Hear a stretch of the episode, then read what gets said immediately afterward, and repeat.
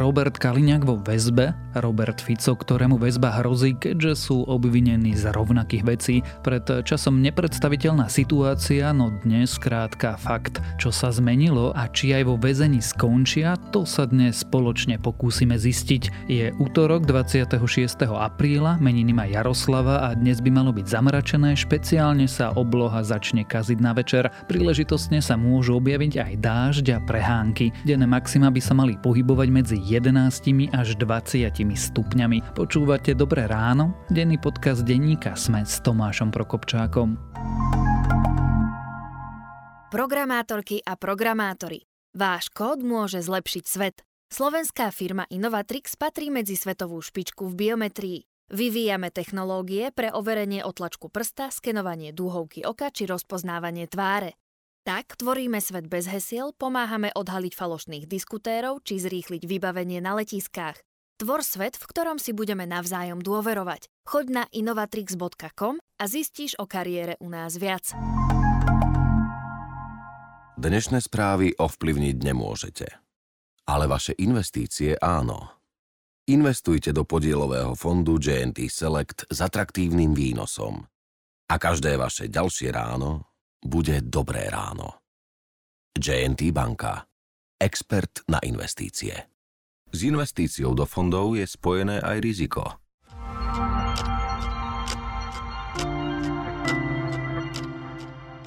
A teraz už krátky prehľad správ.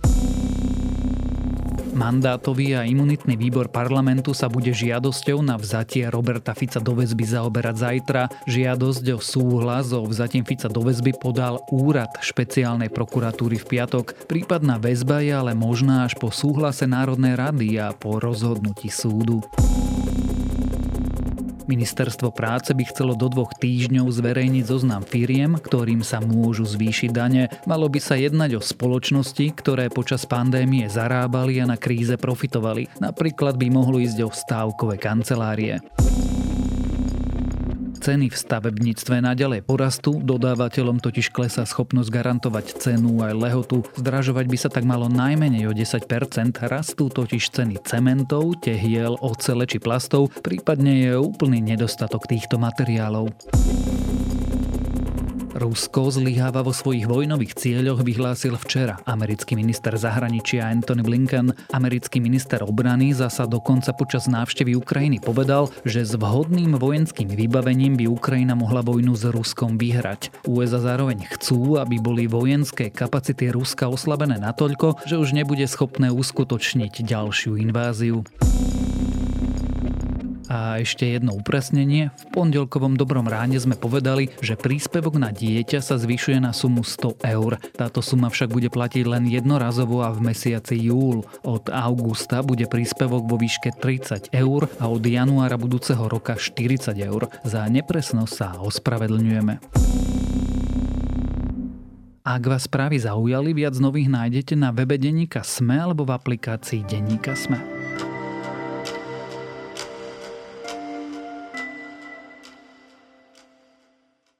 Kedysi by sme si to nevedeli ani predstaviť, no najlepší minister Robert Kaliňák je dnes vo väzbe. Väzba teraz reálne hrozí aj Robertovi Ficovi, keďže je obvinený z rovnakých trestných činov ako bývalý minister vnútra. Mali založiť zločineckú skupinu, zneužívať právomoci a aj ohroziť daňové tajomstvo. Čo sa zmenilo, že bývalému trojnásobnému premiérovi hrozí basa, čo toto stíhanie robí s politikou v našej krajine a ako to celé asi skončí, sa budem pýtať šéf redaktorky denníka SME, Beaty Balogovej. A ako som povedal, budú určite mlaskať ako prasce, keď budú stláčať tie gombíky proti mojej osobe. Postupovali tak, ako obyčajne. Vymysleli si obvinenie, celého vyfabrikovali, sfalšovali podpis košického vyšetrovateľa, ktorý podľa mňa si ho ani neprečítal, keď ho dostal poriadne do rúk a dnes s ním pracuje. Pretože toto je práca Lipšica a Matoviča. Bea Kaliňák je dnes vo väzbe. Ficovi väzba hrozí. Vedela by si si ešte pred pár rokmi predstaviť takúto situáciu? Nevedela by som si úplne konkrétne vizualizovať, že kto to má byť, ale vedela som si predstaviť, že nejaký vysoký politický činiteľ skončí vo väzbe. Vedela by som si to predstaviť e, aj preto, že, že takýto trend sme sledovali napríklad už v Rumúnsku a preto to spomínam, lebo aj e, generálna prokurátorka tedajšia Rumúnska bola aj u nás v štúdiu a navštívila Slovensko, hovorím o Laure Kveši. A ona naozaj vyšetrovala tých najvyšších politických činiteľov v Rumúnsku a v Rumunsku teda ten jej príbeh neskončil veľmi slávne, lebo keď začala vyšetrovať bývalého premiéra, tak e, minister spravodlivosti dal návrh na jej odvolanie a naozaj sa spustila veľmi silná politická kampaň proti nej. Ale to bol naozaj taký príklad, ktorý ukázal, že, že vyšetrovanie politických špičiek má byť súčasťou toho demokratického procesu aj, aj očistý tej, tej ktorej krajiny. Bez ohľadu na to, či ma vládna koalícia dá do väzby, alebo či budem stíhaný na slobode toto zúfalé politické divadlo Matoviča, Hegera a Čaputovej nás v smere ani mňa osobne nezastaví politické... Pamätáme si všetci tú scénku, keď Robert Fico u Andrea Kisku nikam neodchádzal a teraz možno už zajtra parlament rozhodne, že odchádza do väzby. To je to zvláštne alebo neočakávané? Opäť neviem, či je to zvláštne. Nenazvala by som to zvláštne. Možno je to neočakávané práve preto, že táto krajina prijala vlastne takéto porekadlo, že veľké ryby sa nelovia.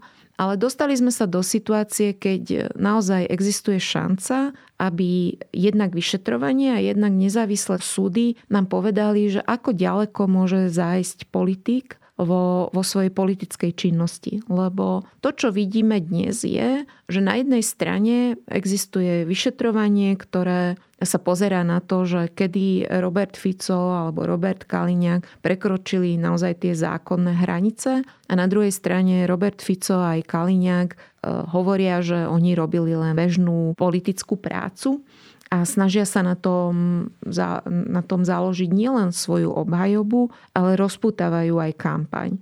Napríklad Robert Fico vypisuje listy do Európy politickým predstaviteľom a prezentuje seba samého ako obeď politickej šikany alebo, alebo politických procesov. A toto bude veľmi dôležité a nielen pre Roberta Fica, ale, ale aj pre túto krajinu, aby sa to naozaj zvládlo eh, objektívne a zvládlo sa to bez, eh, bez zbytočných emócií. A jediné, čo k tomu môžem povedať, že je potrebné počkať na ďalšie procesné úkony zo strany vyšetrovateľov a prokuratúry. A takéto procesy nie je vôbec vhodné politicky komentovať, že to robí Robert Fico, je jeho voľba. Zopakujme si na tomto mieste, z čoho sú vlastne obvinení, pretože ako si sama povedala, Robert Fico hovorí, že on iba robil politiku a súčasťou robenia politiky je predsa stretávanie sa s ľuďmi a politické nominácie. Robert Fico je v prvom rade aj spolu s Kaliňákom obvinení, že dostali možnosť e, nielen nahliadnúť, ale, ale pracovať s dokumentami, s daňovými priznaniami, ku ktorým nemali mať prístup. A to nie je len e, formálne, ale naozaj to určuje hranice moci jednotlivých politikov, aby nemohli zneužívať moc práve v osobné boje alebo, alebo v rámci politických bojov. A oni to urobili. Na druhá vec je, že mimo toho politického rámca naozaj organizovali alternatívne skupiny riadenia moci. A tam opäť je to na vyšetrovaní a je to na súdoch, aby povedali, že kde sú tie hranice, do akej miery môže politik vťahovať do riadenia štátu neviem, súkromnú firmu, súkromné osoby, ktoré potom mm, z týchto vzťahov si užívajú nejaké privilegia, ku ktorým vlastne bežní občania nemajú ani prístup a nemajú ani len možnosť e, ich využívať. A na druhej strane, kvôli týmto vzťahom, zase niektorí politici môžu byť e, v nevýhode, môžu útočiť na niektorých politikov, Čiže je to naozaj ako keby budovanie alternatívneho štátu. A opäť to je veľmi dôležité, ako to definuje to právo, lebo my novinársky to vieme opísať. My to vieme povedať v komentároch, ako môžeme napísať, že sa tu budoval mafiánsky štát, ale ako sa to premietne do jazyka práva, aké právne následky to má mať pre politika, o tom má rozhodnúť súd a ten politik by mal umožniť tomu súdu, aby sa o tom rozhodoval. Lebo volič, volič rozhoduje o tom, komu odovzdá moc na základe aj tých novinárskych opisov toho, čo sa deje v politike, ale tu už naozaj hovoríme o úplne inej úrovni. Na právoplatné rozhodnutie súdu ešte budeme musieť dlho čakať, možno roky čakať. Ale ja sa ťa opýtam úplne explicitne, budoval tu Robert Fico a Robert Kaliňák mafiánsky štát? Novinársky to viem povedať. E, novinársky mám pocit, že, že samozrejme, že mafiánsky štát tento opis sa môže zdať expresívny, môže sa zdať e, taký prehnaný pre mnohých, ale keď e, Robert Fico a Robert Kaliňák budovali alternatívne centrá moci, že naozaj do tých centier si pozývali ľudí, ktorí užívali nejaké privilégia, ktorí pracovali, ja neviem, v rôznych zložkách policie, keď e, si tam prizývali e, aj Mariana Kočnera. A keď si čítame tú trému, tak naozaj získavam pohľad, že aj o veľmi dôležitých veciach rozhodovali ľudia pri neformálnych rozhovoroch a rozhodovali spôsobom, ktoré, ktoré nie sú štandardné. A tým pádom áno, novinársky alebo komentátor môže, môže prísť e, k takej konštatácii, že, že Slovensko sa menil na mafiánsky štát, kde jednoducho ľudia lojálni k strane Smer získavali e, rôzne výhody a boli chránení. Keď vznikla, vzniklo podozrenie z korupcie, tak e, práve cez e, tieto neformálne väzby policia zahladzovala e, stopy alebo nevyšetrovala dostatočne týchto ľudí. Takže toto môžeme konštatovať. Opäť môžem zopakovať, že aký to má následok právny a ako to právo môže zadefinovať, lebo tak e, nemôžu niekoho odsúdiť za budovanie mafiánskeho štátu, tak e, o tom by mali rozhodovať e, nezávislé súdy. A preto si myslím, že, že malo by byť umožnené policajtom a vyšetrovateľom, aby bez rôznych zásahov dokázali zhromažďovať dôkazy, aby sa nestalo to, že generálna prokuratúra zastaví to stíhanie ešte predtým, než by sme sa dozvedeli tie odpovede. Lebo tie odpovede sú veľmi dôležité aj, aj pre túto krajinu. Ako môžu vytvárať precedens, môžu nám určiť hranice, že kde naozaj končí tá politika a, a tým pádom môže aj kultivovať tú politiku. Lebo my sme veľmi na toto nemali možnosť od tých mečiarových časov, lebo pod vystriedaním Vladimíra Mečiara neprebehol tento druh očisty. Neprebehla táto snaha zadefinovať, kde má hranice politická moc a či to má aj nejaké právne následky, keď e, niekto politickú moc prekročí. Je to dôležité aj preto, že v iných demokratických krajinách sa to deje a, a ja som si pred pár dňami začala čítať e, práve o tých procesoch, kde rozhodovali súdy o tom, ako ďaleko zašli napríklad politici v Spojených štátoch. A teraz nemyslím len na ten najslávnejší prípad Watergate, kde vlastne okrem Nixona až 13 vysoko postavených ľudí bolo vyšetrovaných a nakoniec aj uznaných za, za vinných, či už e, v prekračovaní ich právomocí alebo dokonca spiknutie mali, mala definíciu vlastne toho trestného činu.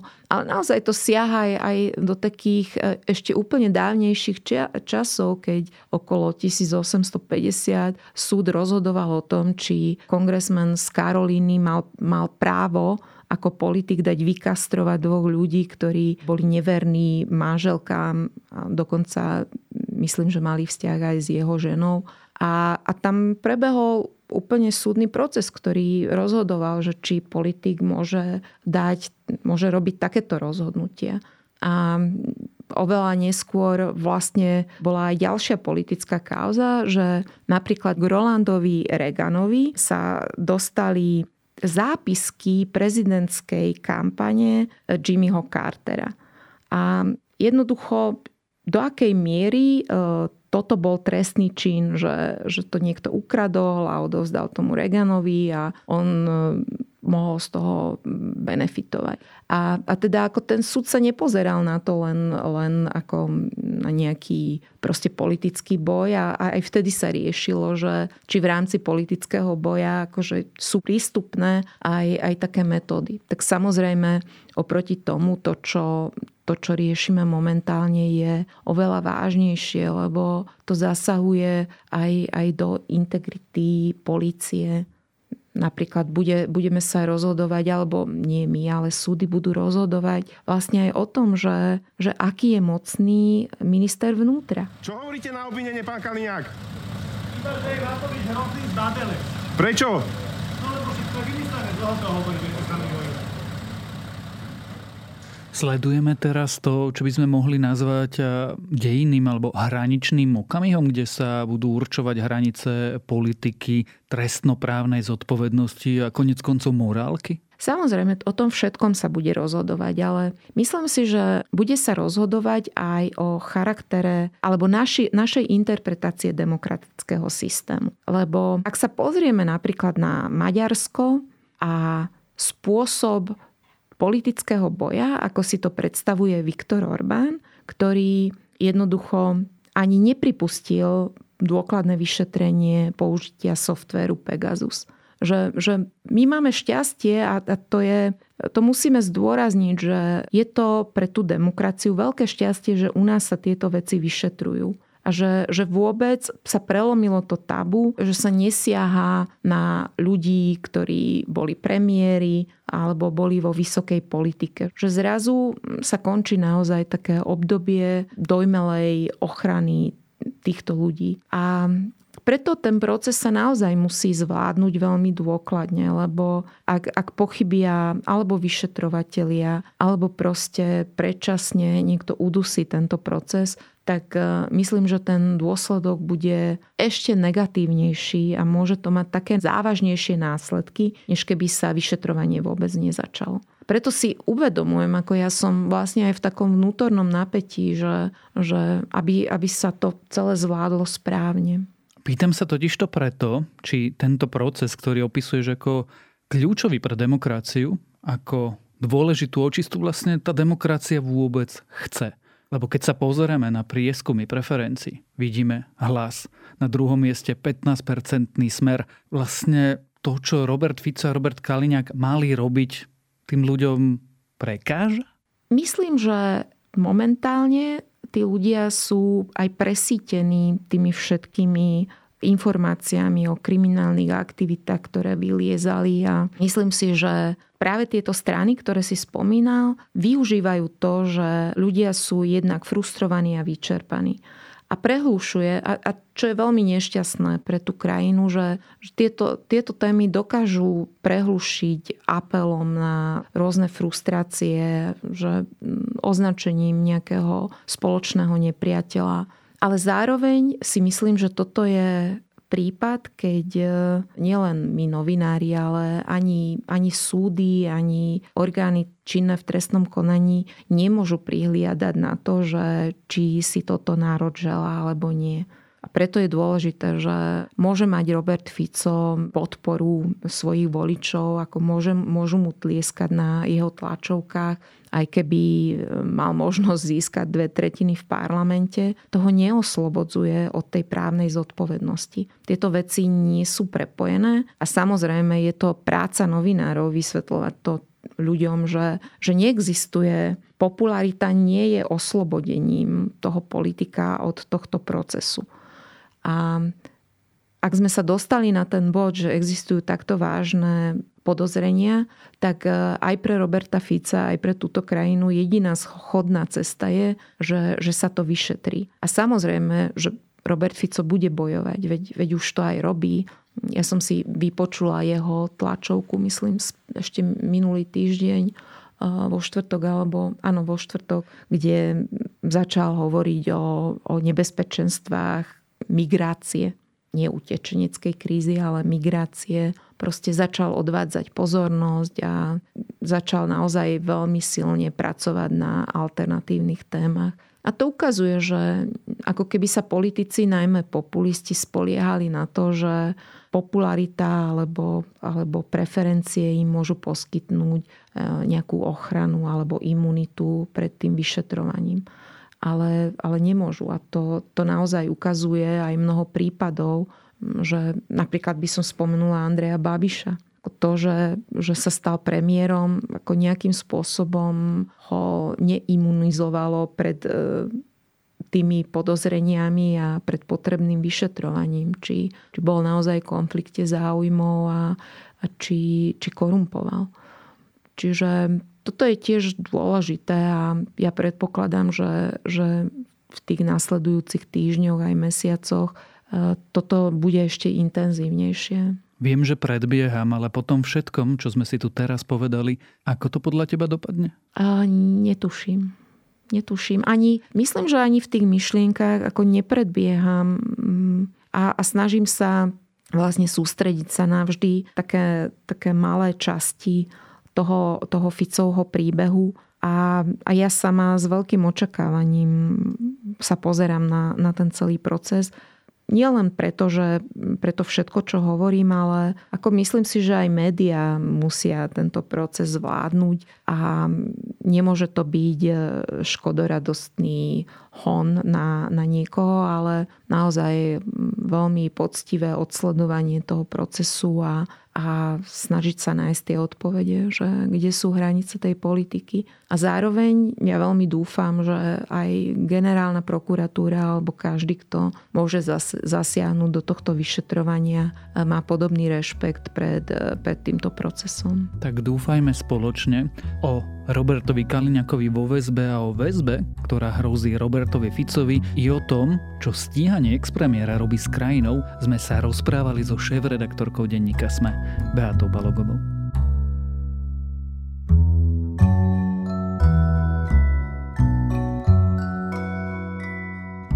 Na zrekonštruovanom dome v ukrajinskej obci Bohdanivka asi 40 km východne od centra Kieva je sprejom napísané slovo ľudia. Toto slovo malo upozorňovať, že v dome žijú civilisti a opakuje sa na mnohých domoch a bránach v dedine, vo viacerých prípadoch zbytočne. Bielý dom má vybité okná, čas múrov je rozpadnutá, vo dvore je zhorený kamión. Takýmito vetami začína reportáž nášho kolegu Lukáša Ondarčanina, ktorý spolu s fotografom Jozefom Jakubčom odcestovali na Ukrajinu. Mojím dnešným odporúčaním je tak prvá zo série ich nových reportáží nazvaná Prekvapil ich asfalt aj záchod, reportáž z dediny, ktorú okupovali Rusy. Nájdete u nás na webe Denníka Sme. A to je na dnes všetko, dávajte na seba pozor. Počúvali ste Dobré ráno, denný pod podcast denníka Sme s Tomášom Prokopčákom a pripomínam, že dnes vychádza aj nová epizóda podcastu Ginkas do spontánnych potratoch, vše svet bude o Turkménsku a aj nová pravidelná dávka o chápaní spravodlivosti ako férovosti.